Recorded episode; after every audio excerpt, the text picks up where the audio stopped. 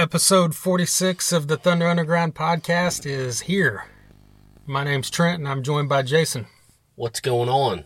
Same old thing, recording a podcast with you, bringing the metal to the children, as Zakk Wylde would say. That's right. That's what we got to do. Yes. We've got all kinds of stuff on this episode, the main thing being Jamie Welch. This is our first ever part two with someone. It's kind of funny that a, a guy we met and interviewed from a band on the road is the first person we're having back over one of our friends that we had on our early episodes, right? That's right. That's right. The, yeah. the easy route, yeah, right? yeah, I know. And we've talked about it so much. We should have so and so. We should get our buddy this and our buddy this guy, and we just never did. But it just worked out like this, and uh, it's awesome. Yeah, and it's a testament to him that he's. We just asked if he'd like to do a follow up, and he said definitely. We had him on about almost three months ago, mid December. He was in the process of. He had already announced that he was leaving the band Framing the Red, but he still had a couple months left. And he talked in that one, he went a little into his background and stuff about the band. But this one, we get more into what he's doing now and he talks a little bit more about why he left the band, and he's not shy about it. Not at all. Not, at all. So if you're a Framing the Red fan, you'll this is something you want to hear. That's right. Before we get into all that, we're going to talk about Anthrax's new album. We're going to talk about Kerry King, and then we're going to play some music. And we're going to do the music right now. This is a band out of Omaha, Nebraska called 3D in Your Face, and the song is called In Your Face.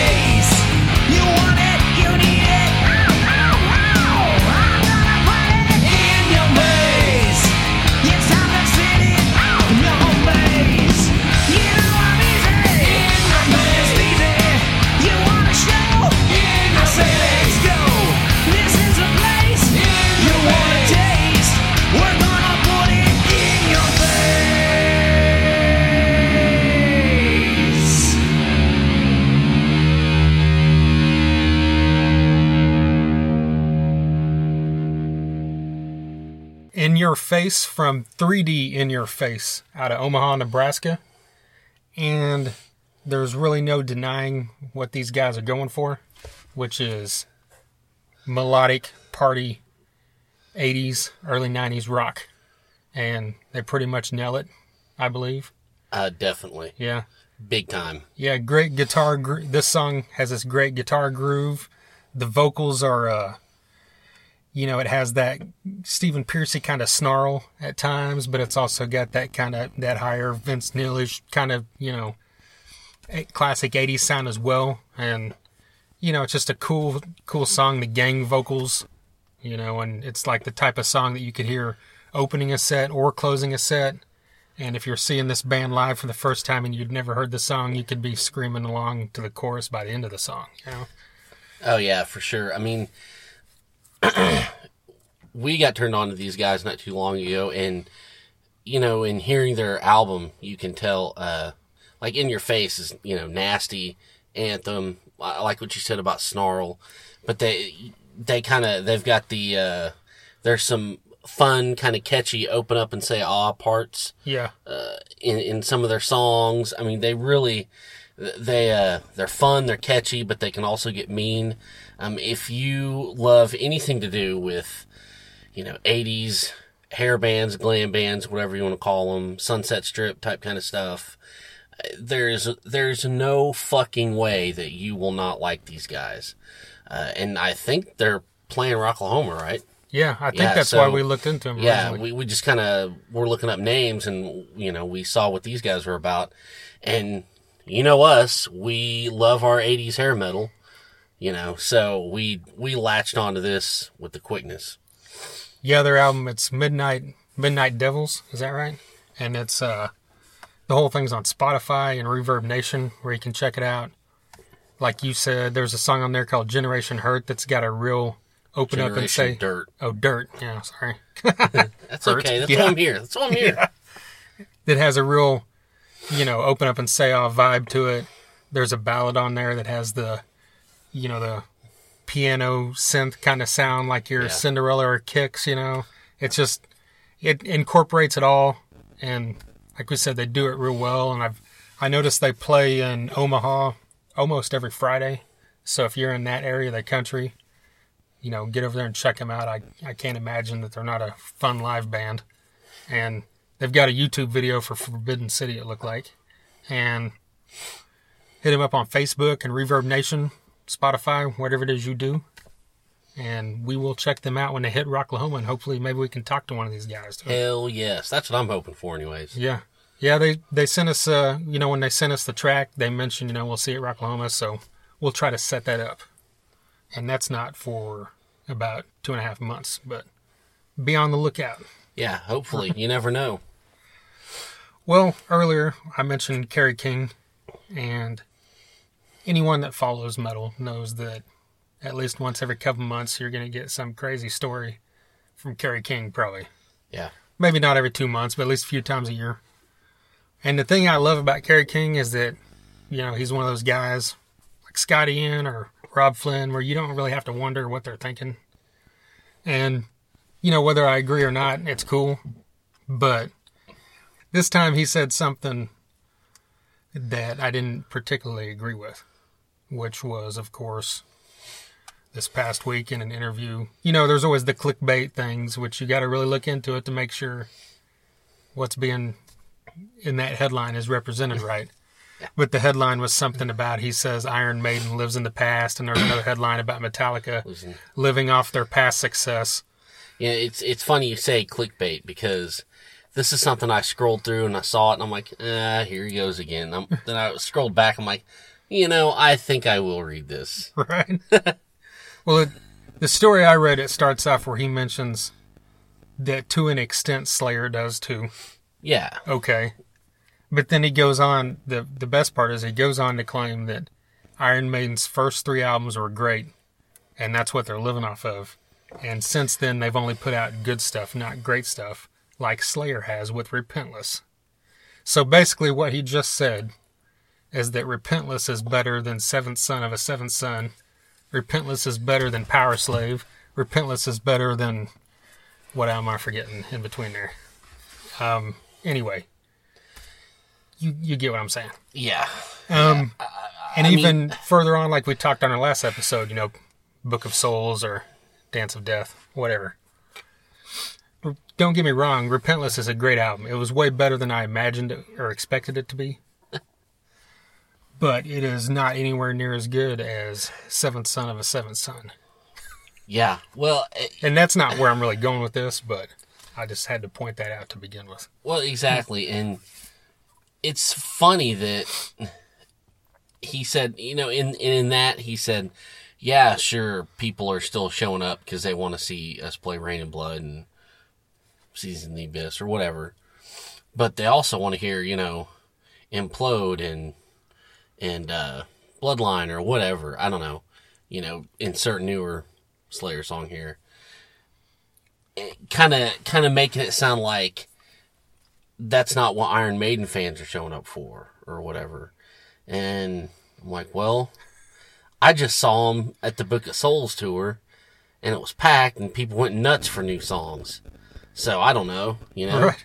Maybe I'm the dickhead here, but at, at in, in at the same time, this is what Kerry King does. You know, he he he kind of goes the Dave Mustaine route when there's when they've got new product and a new tour. You They- think he says stuff on purpose? says stuff just to kind of drum up, you know, some publicity. And I think th- I think that's what it is. And I think Iron Maiden, you know, if anybody if anybody in Iron Maiden even saw it, which they probably didn't because they're too busy, you know, being fucking Iron Maiden and you know, uh, slaying fans and raking in the cash.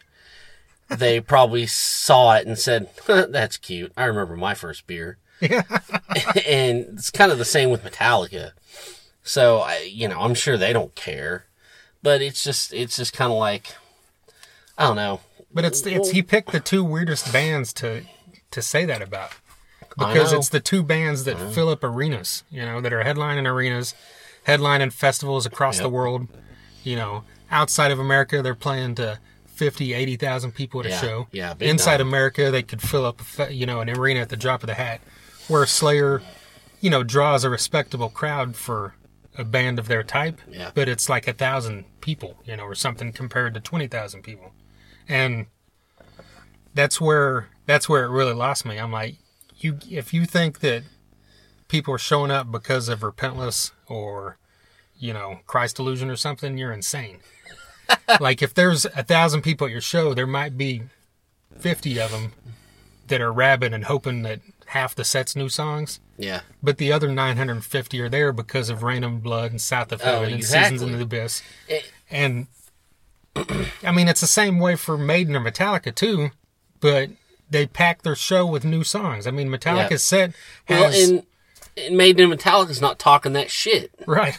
and here's the thing it's like yeah we're all fucking living on our past i mean metallica wouldn't have gotten to an arena if it wasn't for the past 30 years right. iron maiden same deal slayer they wouldn't be where they're at which is a, a great place to be they wouldn't be where they're at with without all the work that they've put up so it's just like i, I don't know Well, yeah, he's exactly he's doing the exact same thing that he's claiming they're doing because if Slayer debuted today and Repentless was their first album, there'd be 112 people at their show. exactly well no Not- you're, not- you're, uh, not you're because exactly it's a, right Not because it's a bad album, but because no one would know who the fuck they are. They Yeah. would be Havoc or Battlecross. yeah You know, two bands that we love. yeah But if they headline in place, there's going to be one or two hundred people there if they're lucky. yeah You know, because they don't have that mainstream appeal yet. yeah Which you know, hopefully it gets there. But that's exactly where Slayer would be if it wasn't for 1985 through 1991. you know? Exactly, exactly.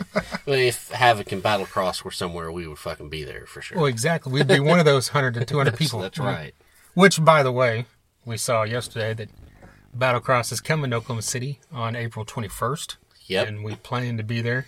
Damn a, right. a headline gig, and they're embarking on a tour opening for Soulfly Mm-hmm. through April and May and I think early June.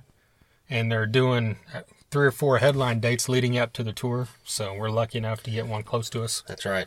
Definitely worth the uh, hour and a half drive.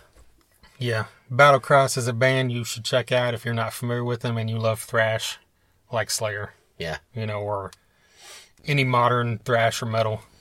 These guys are legit. Three albums, and we had the singer Kyle on our podcast months back. So That's go look that one up. I think it was like episode 17 or 19. So anyway, yeah. I don't fault Kerry King for saying it, but it's just kind of dumb in a way. Even though I think it's kind of And- what what you said. I think he says it more just to get the headlines to let hey people remember we got Repentless out, go buy it. yeah, yeah. Which maybe that's there. smart, you know? You know, it's like I know Megadeth and Anthrax have released albums, but don't forget about us. Right. so I think that might be what it is. But at the same time, we love Slayer, Right. and Repentless is a great album. right. So let's not get that mixed up. Well, you mentioned Anthrax has a new album. This album came out week before last, For All Kings. That's right. brand new 12 new tracks from Anthrax. And as we've spoke many times in the past 40 some episodes, Anthrax is one of our fa- both of our favorite bands. Oh yeah. I mean, there's stuff that you like, and there's stuff that I like. But Anthrax is one of those bands we both can agree on and are dorks over. Right. And have been since you know the late 80s. Oh yeah. And don't don't make any mistake, it, through the John Bush years it was just as much if not more. Yes. I, you know, people that don't know me, I will let you know right now that I am a bigger fan of the John Bush era than I am the Joey Belladonna era. And that's no knock on Belladonna. I love him. I love everything they did in the 80s and the last two albums, but John Bush to me is the perfect heavy metal frontman. You know, he encompasses everything. Anyway, another slight tangent, but hey, we're talking about Anthrax, so it's welcome. Yeah, it's gonna happen. Right. So, For All Kings, we've talked about before Evil Twin and Breathing Lightning. But we'll talk about them again because, Yeah. you know, we can't expect that half, you know, three fourths of these people that are listening right now listened last time. Yeah. So, just right off the bat, I'm going to make a proclamation. This is better than worship music. Really? This is better than Dystopia. And hell, it's better than Repentless. What? It's better than Death Magnetic. Anthrax is now officially the best Big Four band. There you go. Holy shit. well, I wouldn't go. Well, you're. Yeah, you're right. I mean, I don't know. I mean, what do you think for real up against Dystopia?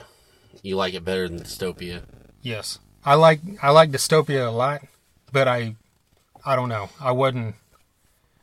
See, for I don't me, know. How, I don't know how to I explain don't know. it. For me, these two are neck and neck right now because I, maybe it's just the newness, and you know, two of my favorite bands have two new albums, and it's fucking amazing. You know, yeah, maybe it's that kind of deal. I'm not sure, but to me, and it's like Anthrax is so fucking epic.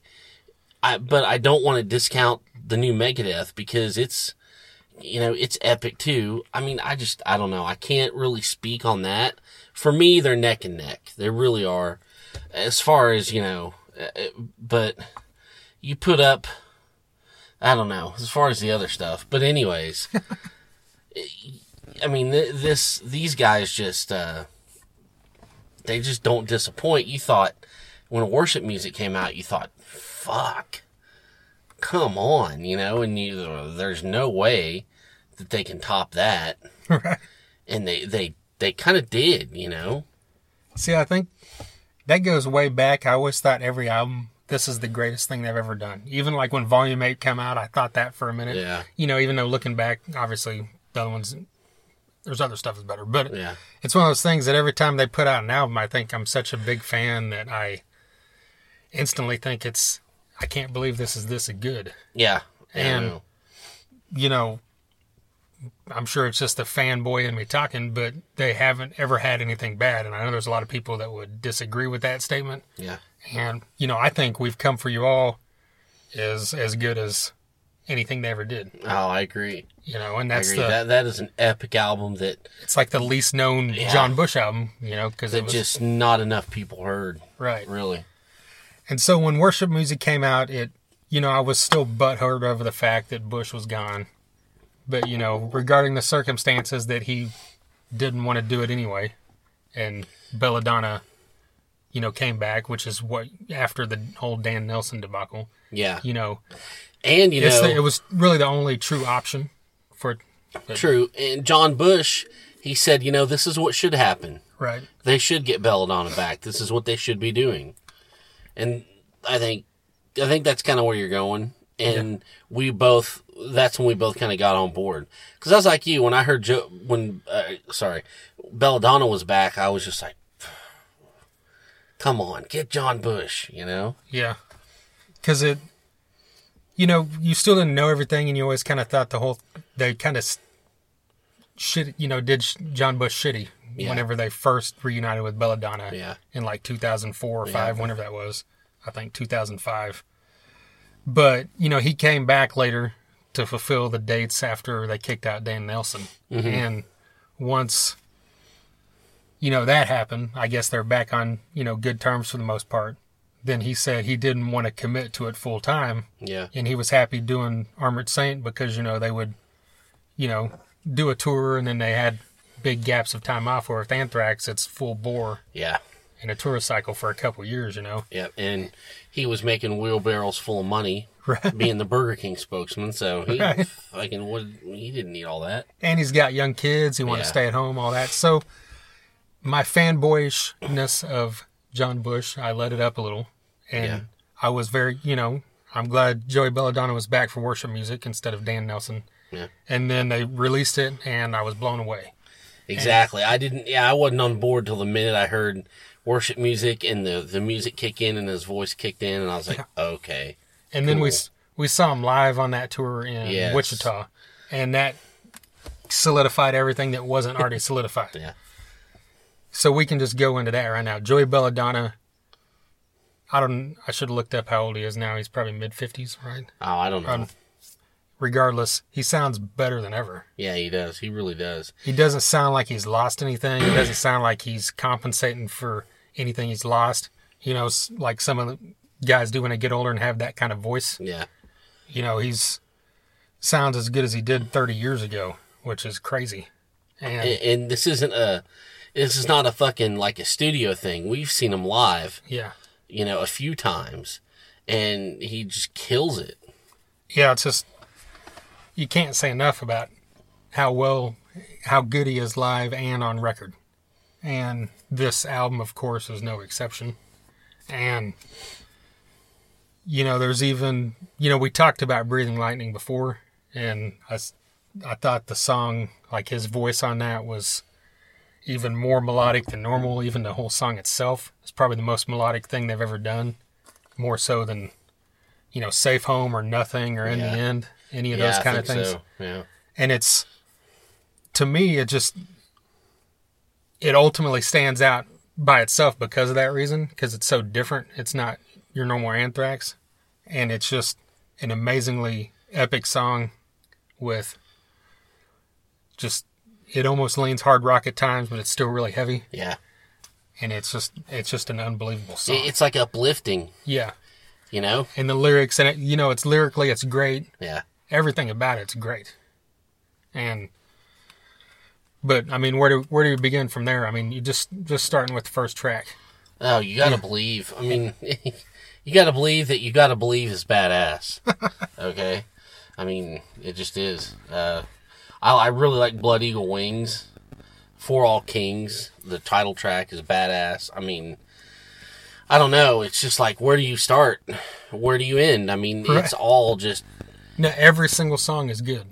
yeah, I mean, that's the thing. It's like I was, you know, uh, up against worship music. I'm like, well, I don't know. They might have a few clams now. They don't have anything, Right. anything that's bad or that sucks. It's insane. And you mentioned Blood Eagle Wings. Um, but the first time I heard that, that instantly jumped out at me as sounding like a John Bush era song. Yeah, Just everything about it. The the slower part, even into the heavier part. yeah, you can totally hear his voice on that thing. Um, the I've saw some things like you know some of the press leading up to it, where Scott Ian was saying this is the heaviest thing we've ever done, or something like that. Where I don't really hear that, except two or three songs. There's some really heavy parts, yeah, but to me it just sounds like Anthrax. yeah, And I don't hear it and think, "Holy shit, this is heavier than normal," you know.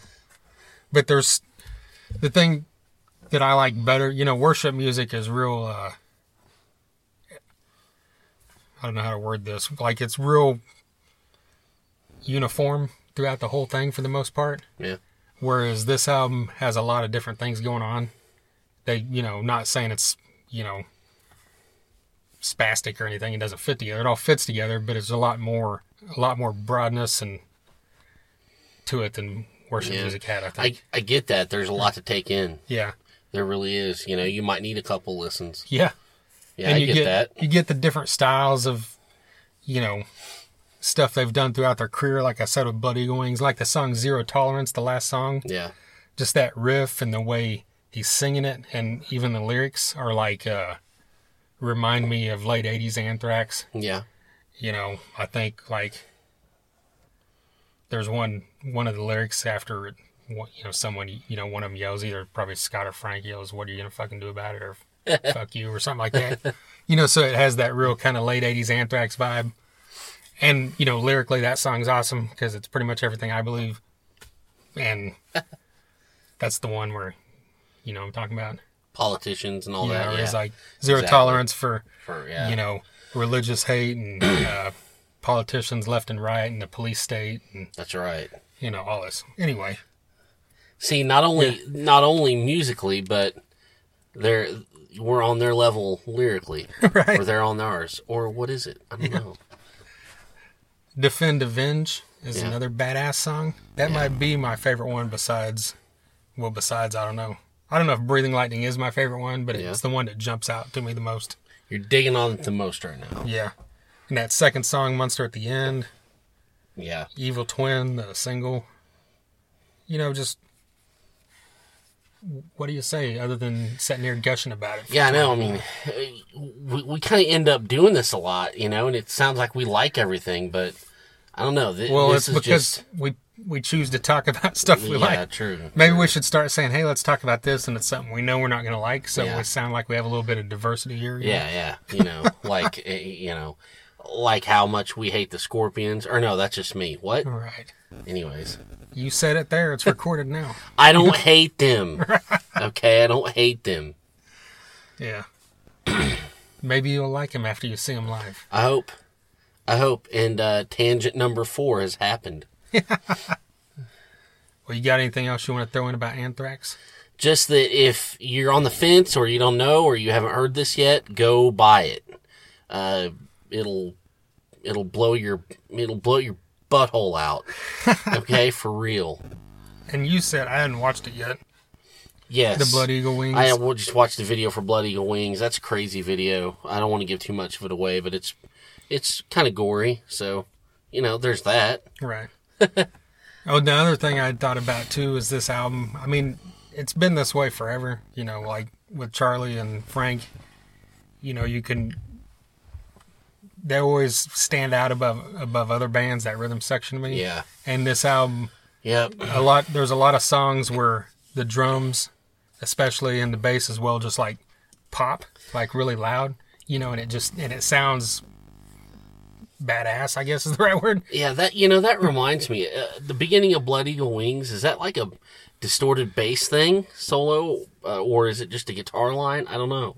Oh, I don't know. I didn't think about I'm not that. sure. Have to see them like because it sounds like it, it could almost be bass. Could be. So We know Bello's a badass. mean, he is. He is. He really is. And of course, Charlie with all the writing a lot of this stuff. That's You know, right. it's a testament to how great this guy is. Yeah. Yeah. Exactly. As long as he's And- not getting in a fight at the soccer field.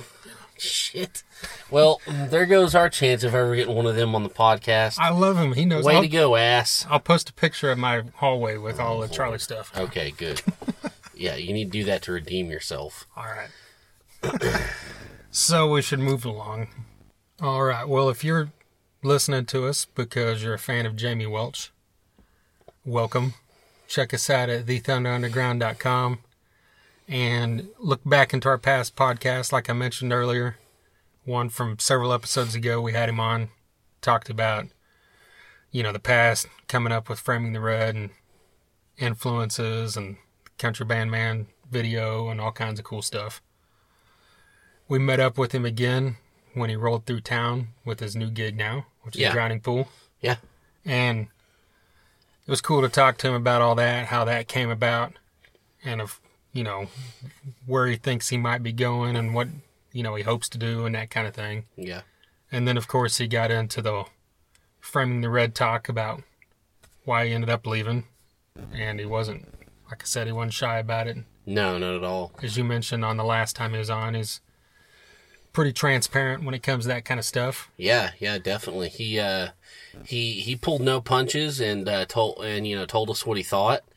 Uh and uh and even went into kind of the ins and outs of his new uh, position with Drowning Pool. He's their uh, stage manager, uh, guitar and bass tech. So it's really kind of cool to see uh, behind the scenes on how that kind of stuff works. Uh, so that was a great insight. And, you know, again, on Framing the Red, uh, you know, great band. They had some great catchy songs and they have an, uh, an amazing following. Uh, so take nothing away from them, but it, it's, you know, we just kind of get Jamie's story and his insight. And, uh, so, you know, uh, hope all you guys dig it. Yeah, and he's a he's a great guy. If you've never met him, very personable and Oh yeah, super nice guy. You know, he he came out and you know he we were just like you know it was like five minutes ago that we saw him. yeah, So yeah, it was awesome. yeah, and he's uh like we said, he's moved on with you know into this gig with Drowning Pool, and I know he's still looking to do music because if you're a musician, that's what you ultimately want to do, and. I, I do think that he's the type of person that you know he's got a drive and he's going to make this happen Yeah, and I think I mentioned on the last episode, he's the type of guy I think years from now everybody's gonna know who he is, that kind of thing. yeah, but but you know I like I like this path because Yeah, you know he, he's getting this slow build. experience, a slow build, and he's seeing behind the scenes. You know, he's seeing on the you know, and he's been on the stage. He's now he's helping out. I mean, it's just all this all this experience and all these different roles can only help you in the future. right. And speaking of Drowning Pool, we had an interview with C.J. Pierce, which was up this past week.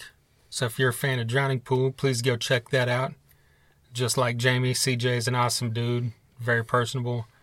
Talked to us about all kinds of stuff. Yeah, super personable, Yeah. very nice guy. And it's the type of thing that even if you're not a Drowning Pool follower, if you're a fan of music, you'll dig it.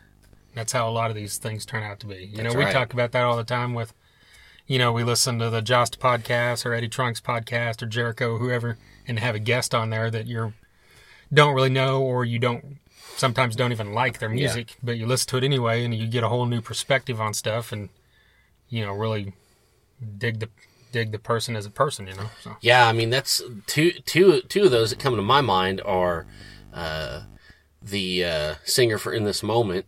right. I you know I will I will I will not pull any punches. I cannot get into that band at all. But you know I heard I heard her on a podcast and you know super cool, very driven, has a lot of good points. Uh, Butcher Babies are the same way. Yeah, their podcast and Jasta, both of them separately were great. Yeah, and Yeah. I just I think we're on the same page there. Don't care for their music, I mean it's not bad. It's just I don't know. It's not my thing. I can't get into it. right? But you know I don't know. What do we know? We're just uh you know We just have a podcast, not even for a living. You know what Yeah, I'm saying? ex- exactly, Speaking exactly. of, we don't have sponsors, so if you know someone who would like to sponsor the Thunder Underground podcast, that's right. thethunderunderground at gmail.com. That's also the email you need to send if you have a band and you want us to play one of your songs. We'll be more than happy to play it, talk about it, give you a shout out. But with all that being said, I think it's time that we get into this interview with Jamie.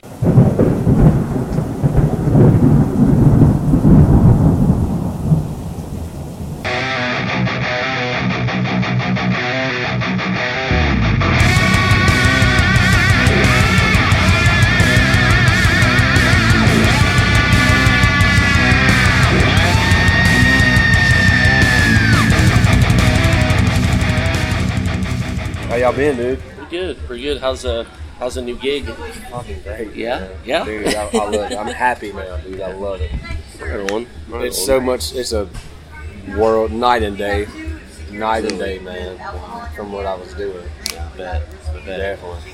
So what's all it, the stage manager gig entail? Uh, basically, do like now I really don't have to do much. I love it. Like I, I have to unload the trailer, but we always every show we have loaders over there, you know.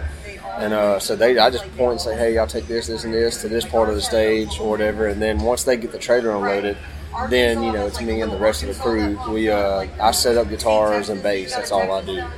And uh, once I get their guitars and stuff set up, which I say that's all I do, but it's it's a lot too because they're so picky, man. You know, like they have everything has got a certain spot on stage where it goes. You know, every guitar is tuned a certain way. You know, and there's like nine or nine guitars compared to where I was only doing four Wow. of my own. You know, and um, but then once you know once the the show starts, I don't have to do anything until Drowning Pool starts, and then I'm just sitting side stage, dude, just waiting for something to go wrong, and then I have to run up there and fix it, which every night it does. Every night something happens, whether it's a light goes out, or a guitar's out of tune, or a cable gets hung up on the pedal board because they're so high energy. You know, they're running around constantly. So I'm just doing that, man, and then hope you know if, if all goes well, we just sit there and just watch the show. Then once they're done, you know, we go and just pack everything back up, dude, and tell the loaders where to put it back in the trailer, and I'm done. You know, but I get a free drowning pool show every night. There you Right. Yeah, that's not bad at all. Yeah, dude, it's So it's you cool. basically guitar teching as well? Is that guitar, what you're doing? guitar and Okay. bass tech. That's it. Okay. Yeah. And then one, you know, once I set up, because I, you know, I, the way I am is once I finish, I go help the drum tech slash monitor guy. I help him set up because it takes longer to set up the drums because you know Mike has such a huge drum kit. We have that riser, you know, the drum riser. We build it every day and take it down every night. You know, we carry our own riser with us, our own light show. We carry everything with us. So I'll go. Y'all I'll know go where you go out and smoke a cigarette? I couldn't tell you, man. That Probably, door down there? Yep, probably right there, man. Looks like he needs to go smoke him a cigarette and lose that other leg. Sorry, Ah, but uh, but yeah, I'll go help them. You know, help them out, and then they do the same thing for me. You know, but I'm I'm usually done way quicker than they are because I'm a guitar player, so I can just throw everything together. You know, Yeah.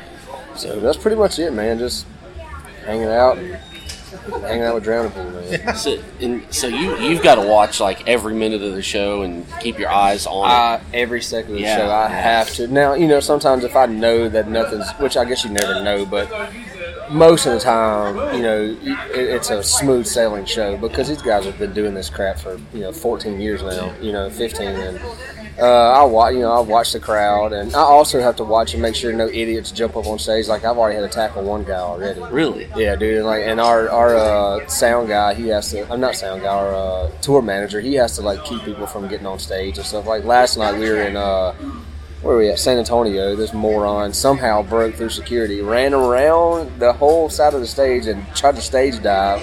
Well, he tried to step on a monitor to jump over this little this guardrail right here, Yeah. and he missed. Bad, failed, landed right on this thing. I know he's hurting today. But stuff like that, you know, you have to make, and then once they, whatever they tear up, you have to hurry up and throw back up on stage and stuff. And especially on songs like Tear Away and Bodies, man, people start crowd surfing, and which is cool, it's rock and roll.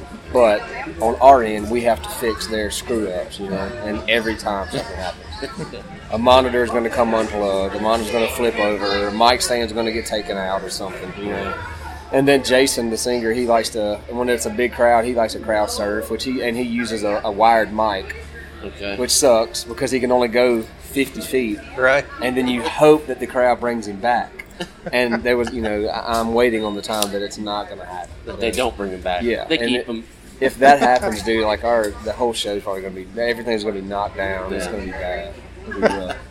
Was that during bodies or earlier? It's It was during bodies, Bodies. it'd be all right. It was then. Bodies, End of yeah. the show, right? Right? Yeah, yeah. It's enduring bodies. He, he waits to the very end to get crazy. Yeah. But these guys are good, man. They're they're live show, man. I, I saw them one time, uh, a long time. I mean, it's probably three years ago when I first saw them with Jason. And uh, dude, now he is such a great front man, dude. Like he's energetic. He works the crowd, man. Like it felt it feels like this. He should have, you know, he'd been with them all along ever since Dave, the original singer, died. You know, and he's so good. He's so much better than the other two, to me, my personal opinion. You know, I think so anyway. Were you a big fan of CJ guitar wise before, before always been, gig? dude. And I've always liked him. Well, you know, Bodies came out, and of course, every guitar player learned how to play it. Yeah. And then I just kind of stuck around. The, I, I've always been a Drowning Pool fan, uh, fan through all four singers. You know, I've always liked them. Uh, you know, some better than others. Jason, like I said, Jason, this Jason here is by far my favorite since the original Dave. But um, but yeah, man, CJ is a beast at guitar playing, and he, um, you know, in framing the red, he produced our song "America Made." We met CJ. Oh, really? um, yeah. Long story with me. Well, with me and CJ, dude, we kind of go back like two years now because I met him in Dallas.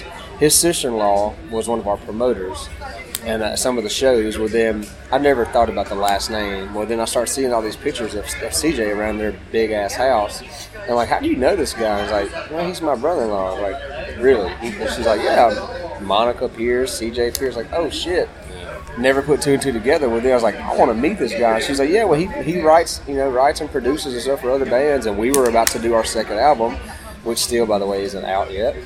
uh, uh, we were waiting to uh, try to decide if we were going to go to somewhere else on, you know, producing this album. And she's like, Yeah, I'll, I'll pay for him to do a song. I was like, Okay, cool. Well, he came over. I'm like, Holy hell, this is CJ Pierce. And I shook his hand, and me and him instantly kind of hit it off, dude, because we're guitar players, you know. And we uh we did the song, went to his house, and I actually got legally divorced inside of CJ's house. My ex-wife drove my divorce papers with the lawyer and my daughter. She had no clue whose house she was at. You know, I never told her. But he, he laughs at we we pick about that all the time, dude. Like, and I, I got divorced in his home, dude, in Dallas, and uh, ever since then, man, man, we just you know we stayed close. We did the song, and he that day he made me a better guitar player, showing me, opening my eyes into things I could put here and there that I would have never thought about, and that helped in writing the second album. We didn't finish the album with him; we just did that one song because we really couldn't afford it, you know. But um, it, it helped me a lot there. Well, then now, you know, well, I called him. I told him, you know, hey, I'm leaving Framing the Red in two months. If you know, you know a band that needs a guitar player or something, let me know. He's like, yeah, man, I know a lot of them. Just you know, let me get back with you. And then do like a week before I left Framing the Red, he uh, he called me and he's like, dude, what do you think about coming to be my guitar tech on this big tour we're about to do? Is like, dude, that'd be amazing. Well, then he starts telling me how much money I'm going to get paid, and like, I thought I was going to do it for you know exposure, just to hang out, dude. But no, they're you know, it's a, it's a working gig. He's paying me and everything, so it worked out, dude. And now that I'm setting up for him and we me and him jam together and play together and stuff every day, I see how he is so underrated. He actually got put in a uh, maybe Guitar World or Guitar Player magazine this month. I can't remember which one it was, but uh, well deserved, man. That dude, he is phenomenal. It doesn't show with their song, you know. I mean, he solos and goes off a lot and stuff, but dude, I watch him playing around. He is a shredder, dude. He is so good.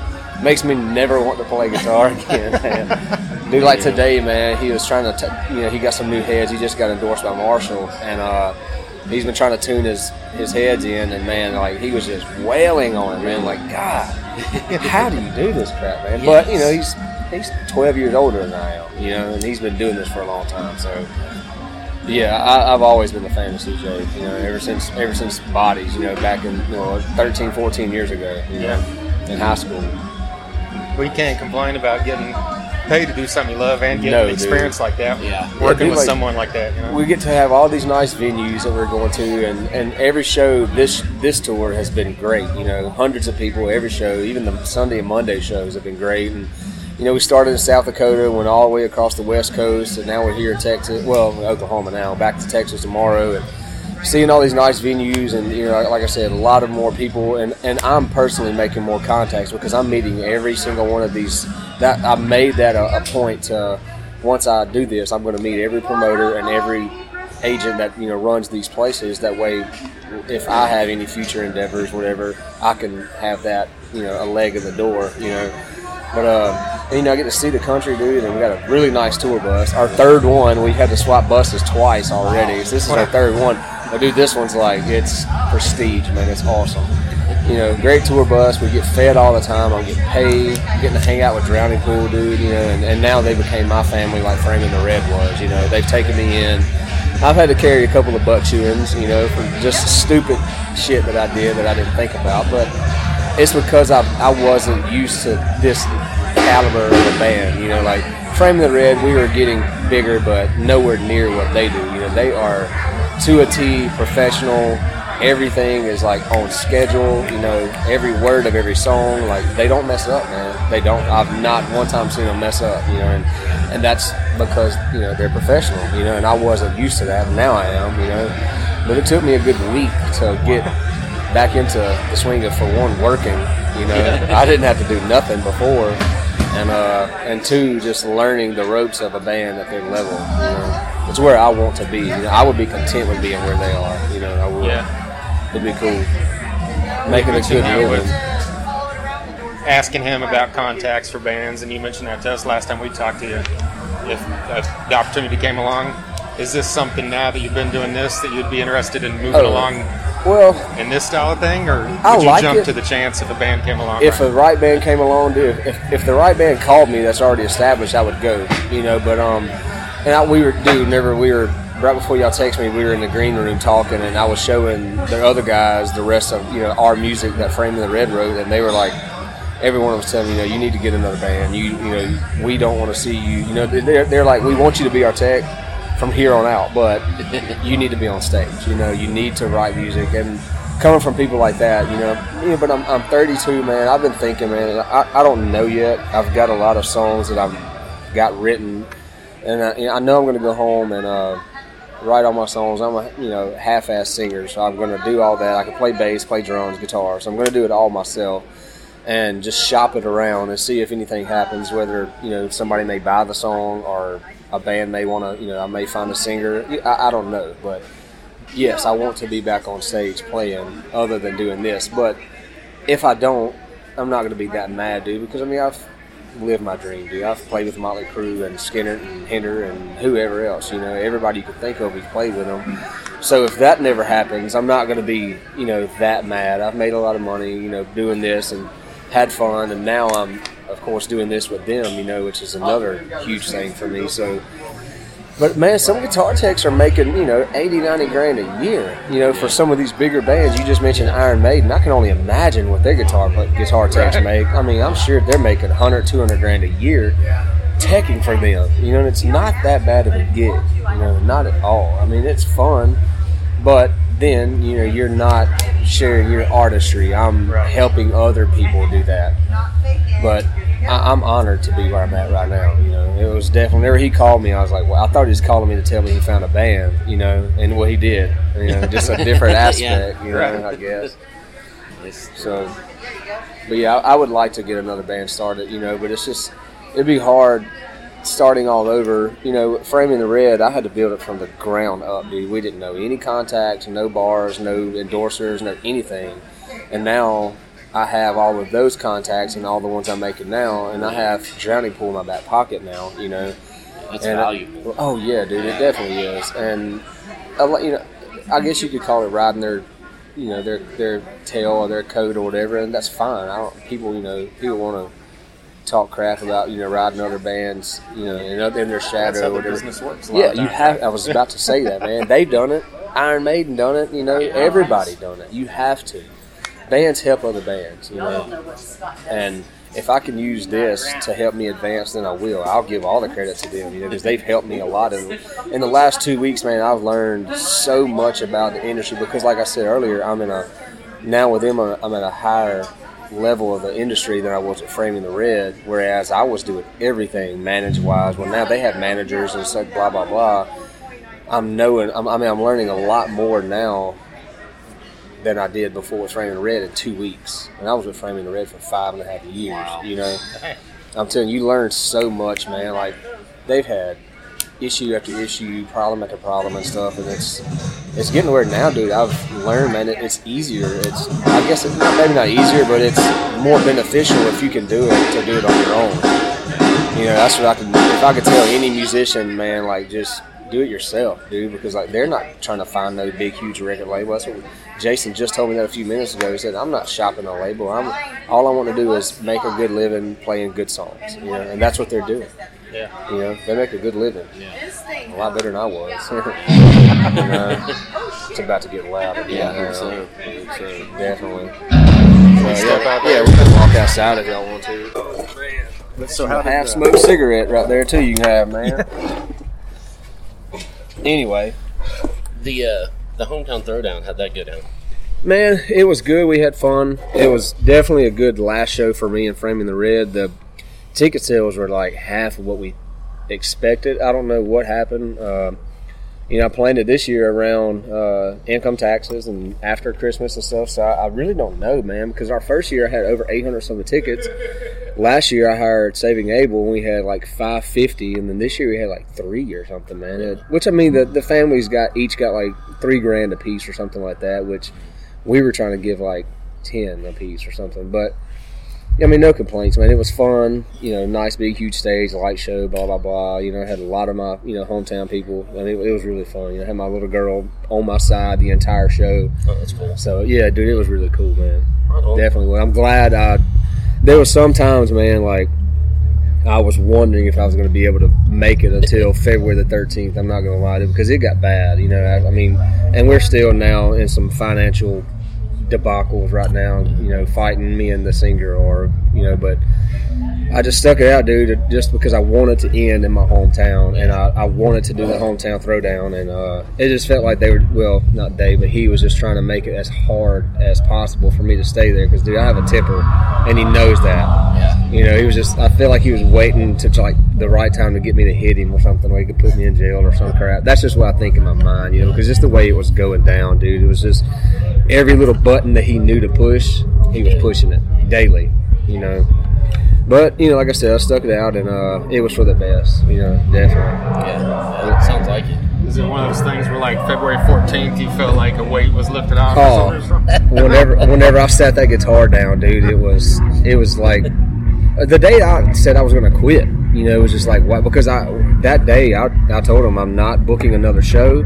I'm not doing any more management. I'm not doing any of this, man, because I've been doing it for five years, and I'm not getting paid anymore. You know, while they decide to you know get high and get on the bus and and play music, that's all they did while I'm in the background doing all this, I'm not trying to like hold myself up or nothing, but that's just how it was, you know. You're in the I'm, I'm a taking grenades. dude and you know i'm the one getting all these phone calls from venues and radio and all and they're not you know going over my data every month having to pay extra money because i'm managing the band from my phone and stuff you know like leaving my kids none of them have kids you know and it was just like just a slap in the face man because like once i decided to quit then all of a sudden i guess because they knew they had to start doing something here they are on facebook making all these facebook posts and took reaching out to our fans and radio i'm like man if y'all would have been doing this for the last five years, we would be selling this place out. You know, because uh, I, really believed in framing the red, man. I wouldn't have went through all that hell if I didn't. But if they all would have put in, you know, twenty five percent, like all bands do, every one of those guys up there in Drowning Pool have a job every day. They all do something for that band to make them progress, and that's why they're, you know, that's why they're uh, successful. And dude, framing the red now, dude is just dropping back, man. They're they got a new guitar player and now a new album if it ever decides to come out, and they're wanting to do an acoustic tour. That's the stupidest thing in the world, my personal opinion. You don't do that, man. Whenever you put out a new album and a new guitar player, you go balls to the wall. Push that shit. Hell yeah, dude. That's what you know. Again, Drowning Pool. They they release a single, recorded an album, released a single, went on tour, and they're pushing the hell out of it, and it's helping, man. Yeah. Yeah. Definitely is, man. Well, Do you know on that? Are they using your guitar parts on the new album? Or are they Yeah. doing them all? Yeah, they they're doing every they're they're keeping the, the nine songs that I recorded, and the new guy he came in and done another song or maybe two. I don't, I don't know. There was rumors it was going to be an eleventh song. I don't. I really don't know. I don't talk to him that much, but uh, they yeah they're using every they're using the exact like I'm going to get royalties off of that whole second album. I wrote the entire thing. You know, all nine songs. You know, minus whiskey and weed. Jordan stole it from Poison. You know, it's pretty much a. It's pretty much every rose has its thorn, and he changed the words to it, but which is a good song. I'm not going to knock it, but that's the first one that he wrote that did anything. You know, Uh, the first album, man, lay down beside me, this fight, and country band, man. He nobody in the band now had anything to do with. None of them. Jordan recorded. That was it. He didn't write a word. He didn't make any music to it at all. The bass player wasn't even around. The drummer wasn't even around. You know, and then we have Folsom Prison Blues on the album. So that's four songs off the first album, which is now cover songs if you think about it. Right. Because none of those guys wrote those songs. Yeah, yeah, really Three of them were mine. so, That's crazy. and I'm going to make money off of those too. Yeah. it's kind of chilly out here. Well, well uh, I saw I saw a post about said you were going to a, a festival in Mexico. It- Well, but I didn't see Drowning Pool, and I was no, like, is he they're not on it, dude. I, uh, the other day we were in uh, LA and I met this chick that was there and uh, at the bar, whatever, and she's just like this rock and roll chick or whatever. Let me see this is. Anyway, like this rock and roll chick, whatever, and was like, uh, I just met her there and we started talking, and you know, we got to talking on Facebook and stuff, and she was, uh, she just invited me because she's a merch girl for this band, and said they were doing a uh, huge festival in Mexico City, like all expenses would be paid. I could just help her do merch or whatever. I'm like, yeah, cool. Well, then I started looking at it, and it's got like 50 bands. It's Yeah, a huge deal. Nuts, yeah. Yeah, it's a huge deal. It's like, yeah, I mean, if I'm free and available, I'm going to go. Have you ever But been it- down there or anything like that? I've, I've been to Mexico for uh, a vacation, like on uh, a cruise Yeah, or whatever. yeah, but no, I've never been to Mexico City Wow, or nothing like that. Yeah, dude, I'm I'm definitely want to go. But what I'm hoping, man, is Drowning Pool's about to do an overseas tour, and they're trying to see if they can get any crew to go. I, I would like to go with them, yeah, but it's you know it's very highly doubtful. You know that I would like to do that, but I you know I don't know if it's going to happen. yeah, yeah. I'm sure there's some cost. Oh yeah, it is. I don't know that they can even take any crew or nothing like that. That would be cool. But uh, yeah, they're doing Sturgis this year, man. They've they've got a lot of big shows coming up. I- You know, after this tour's over on, I think this tour ends on the 18th of March, I believe. And they have, you know, they have a couple of different uh shows, booked spot shows here and there. But um, you know, like I said, they're in talks of doing an overseas tour and come back to the states and doing another one. I'd, I'd like to, you know, work with them as much as I can Yeah. but I can't afford to just sit at home and you know not Yeah. do nothing. So I'm gonna be looking and writing and stuff like that. You know, while I'm at home. I'm gonna go home and take a much needed break, dude. I haven't. I, I got off the stage at Hometown Throwdown, woke up at six o'clock the next morning, and drove 21 hours to North Iowa, and got on the bus with them. Wow. yeah, Damn. it was crazy, man. But it, it's the only way. It, I didn't want them to have to come out with a plane ticket to fly me in and stuff. And my girlfriend at the time, she lived in Iowa, so I just drove back with her and my little girl. You know, so it worked out. You know, on. long drive. Yeah, I bet. We mentioned your your daughter was at the the hometown throwdown. Was that the first time she'd seen you live? Oh no, no, no, dude. She's been she's been to a bunch of shows, man. Like every time we do a hometown throwdown, she's there. Uh, she's been to a Kansas City. Uh, actually, the Kansas City show that she went to two months ago was my final straw with Framing the Red. You know, she got on the bus and they were doing some crap in there that I didn't agree with, and I kind of lost it. You know, that's that was Yeah. the last one that she's been to. You know, and uh, Drowning Pool has a show in Baton Rouge, which is an hour and 15 minutes from my hometown. So, uh, and it's all ages Thursday, and she's going to come. Her mom's going to bring her. Oh, that's cool. She's going to come to that. So she's going to set side stage with me and stuff too. So, and she, dude, she's into this thing now. She makes bracelets for everybody. Yeah. She made every one of them, everybody in the band and crew a bracelet. So Oh, she's cool. like, and she don't even know she's getting to come. You know, she has no clue she's coming to see me. Her mom's going to check her out school and stuff. So it's to be pretty cool. But yeah, she's she's a huge supporter, dude. She knows every word to every song that we've ever written, even the bad ones. You know. uh, and her mom hates it and stuff. But she's a big supporter. She hates me being gone, man. You know, I have a three year old too, but she just you know don't get it yet. You know, she don't really understand.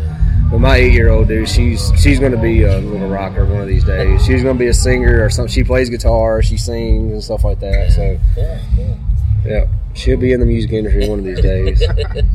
There you go. Was the I meant to ask earlier, but I forgot. Was the hometown throwdown something you are going to continue to do with other bands? Yeah, man. Me and the guy Brandon Davis at home, we uh we started this just to be a rock show, but then uh, long story short, I saw a little kid on Facebook that was suffering from a, a bad tumor. He had cancer and stuff, and I was and something told me like, this is what you're doing this for, you know. And whenever uh, when I did that, man, it blew up, you know. And every year we did it for a sick kid in the in the community.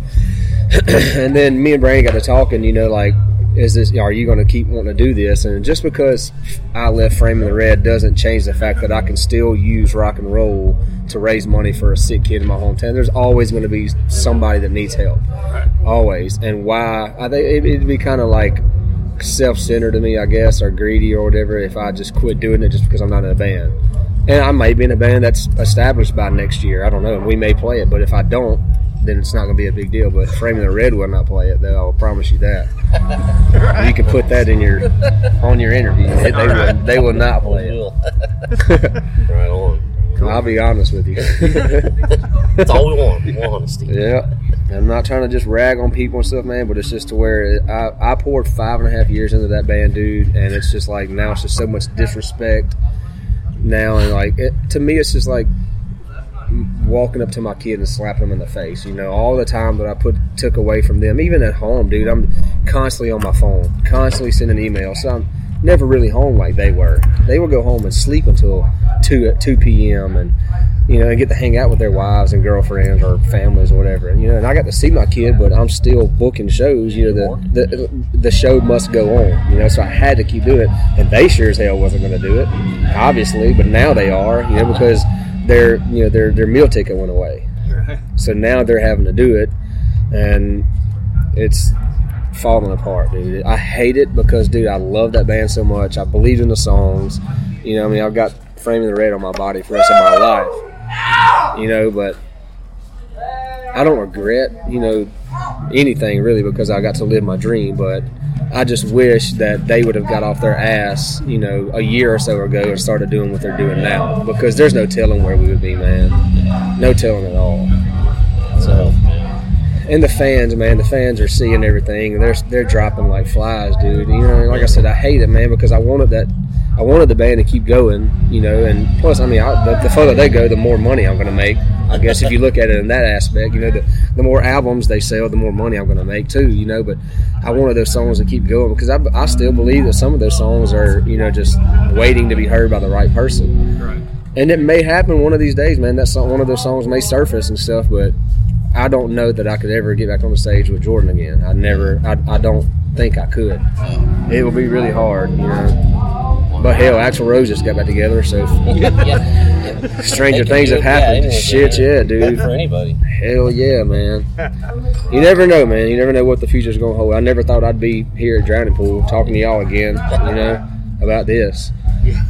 So That's cool though. That's cool. hell yeah, dude. I love it, man. Love it. Well, we appreciate you taking the time to Yeah, dude. talk to us Yeah. Again. Yeah, y'all about to get ready to do CJ next, huh? Yeah. That's Yeah. awesome, dude. That's What a 15 what another honor, you know. Like Yeah, y'all are interviewing yeah. me, then turning right around and interviewing CJ. Like it's, it's a big deal to me, you know. Like I, I never will get, you know. I always stay humble, you know. Have to. So it's cold. Yeah. Right on. Well, thanks, man. Thank you. All right, there you go. Jamie Welch, formerly of Framing the Red, currently working with Drowning Pool for the the immediate and I think near future, at least on this tour. And he said he'd find out what happens in the future. Might be looking to start a new band or, you know, work with Drowning Pool again next time they go on tour, maybe. Yeah, and you know, here here's something that just I just remembered. You know how they said in the in the last episode that they were Drowning Pools playing South by Southwest. Oh right. See that flyer for that showcase? It's like Crowbar, Yeah. Uh, the contortionist. yeah, Drowning Pool, uh, all in one show. All these other bands. It's uh, that would be awesome. Yeah.